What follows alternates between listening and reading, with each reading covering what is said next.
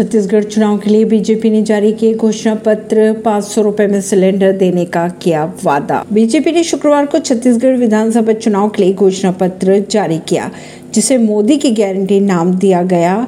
BJP ने विवाहित महिलाओं को सालाना बारह हज़ार देने, एक लाख पदों पर भर्ती और गरीब महिलाओं को पाँच सौ में गैस सिलेंडर देने का वादा किया है। इसमें रामलला के दर्शन के लिए अयोध्या ले जाने का वादा भी शामिल किया गया।